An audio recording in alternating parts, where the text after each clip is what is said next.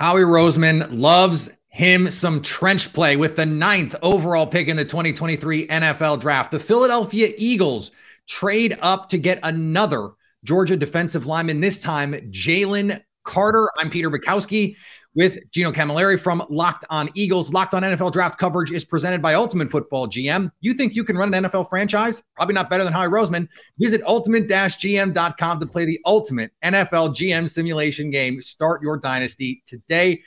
Gino, this was the move that was rumored for the last few weeks, that Howie would want to get up and get Jalen Carter, feeling like they have the infrastructure to deal with whatever the questions are off the field. What do you think ultimately was the impetus to adding another behemoth on the inside here? It's the standard operating procedure for the Philadelphia Eagles, right? And I tweeted out all those Bijan mocks were kind of a waste at that point, right? Because if you follow the breadcrumbs of what the Eagles have done, they always go with the trenches. And especially in this paradigm shift of Howie Roseman over the last couple of years, SEC players, guys that have played big-time football, big-time minutes and big-time games. You're talking about a two-time national championship winner here. And, the off-field stuff, who better to vouch for him than N'Kobe Dean, Jordan Davis, two guys that played right there with him. You lost Javon Hargrave. There was a big need to go and fill that position. And the NFL knew that this was the pick, and they allowed the Eagles to only give up a future fourth-round selection to move up one pick to get arguably one of the top two pass rushers in the class outside of Will Anderson. With the Tyree Wilson medical now, you can make the argument that Jalen Carter was the next best guy after Will Anderson. And where better for him to go than into a culture where Jalen Hurts is your leader? Everybody is bought into the one mission, which is getting back to the Super Bowl. Guys like Jason Kelsey are coming back. You still have the pillars in Lane Johnson and Jordan Maialata and Hassan Riddick and Slay and all these guys that know what it takes to win.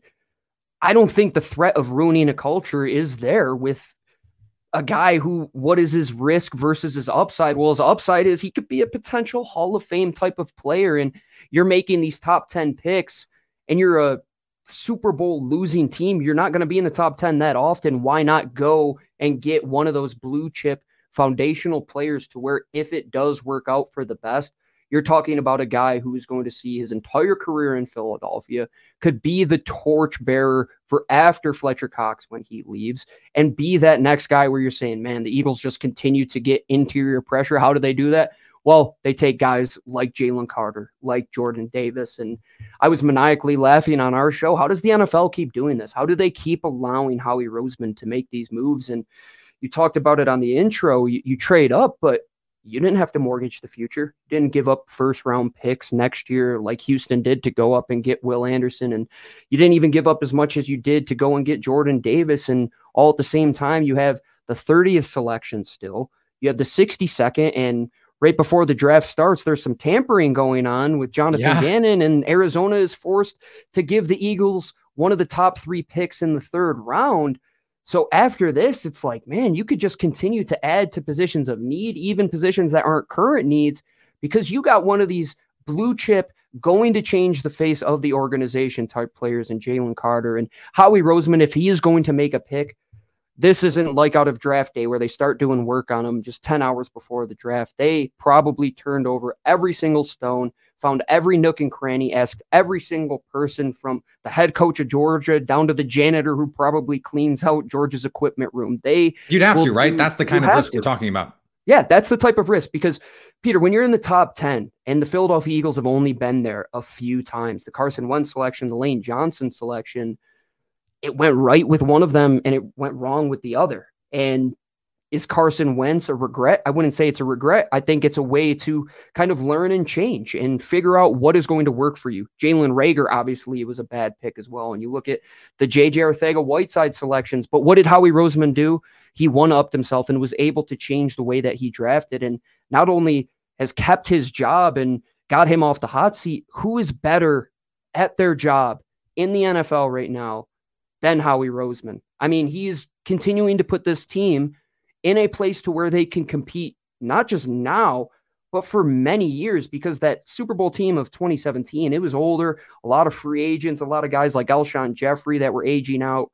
And you're saying, what is the window forward? Well, now you have that window. It's wide open. and you're smelling the fresh air for what is going to be your conference. It is your conference right now. With Jalen Hurts and all of these pieces, you are setting yourself up to once again be the favorite to get back to the Super Bowl in the NFC.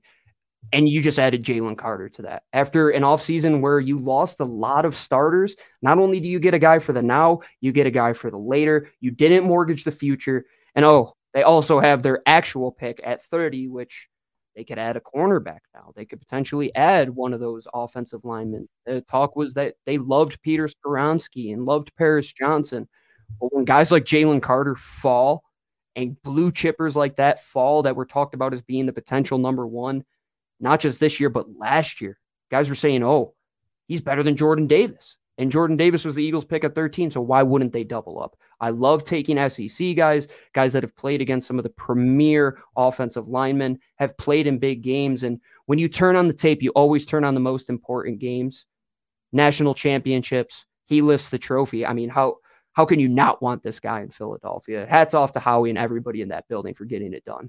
Yeah, what a luxury to be the defending NFC champs and going, we don't really have any needs. What are those? We have the most complete roster in the sport. Why don't we just go up and get maybe the best player in the draft? Yeah, sounds easy enough. Howie Roseman is a master once again. For more on the Eagles draft and all things Eagles, you can catch Gino on Locked On Eagles, where you can subscribe wherever you get podcasts, part of the Locked On Podcast Network, your team every day. Gino, thanks, man.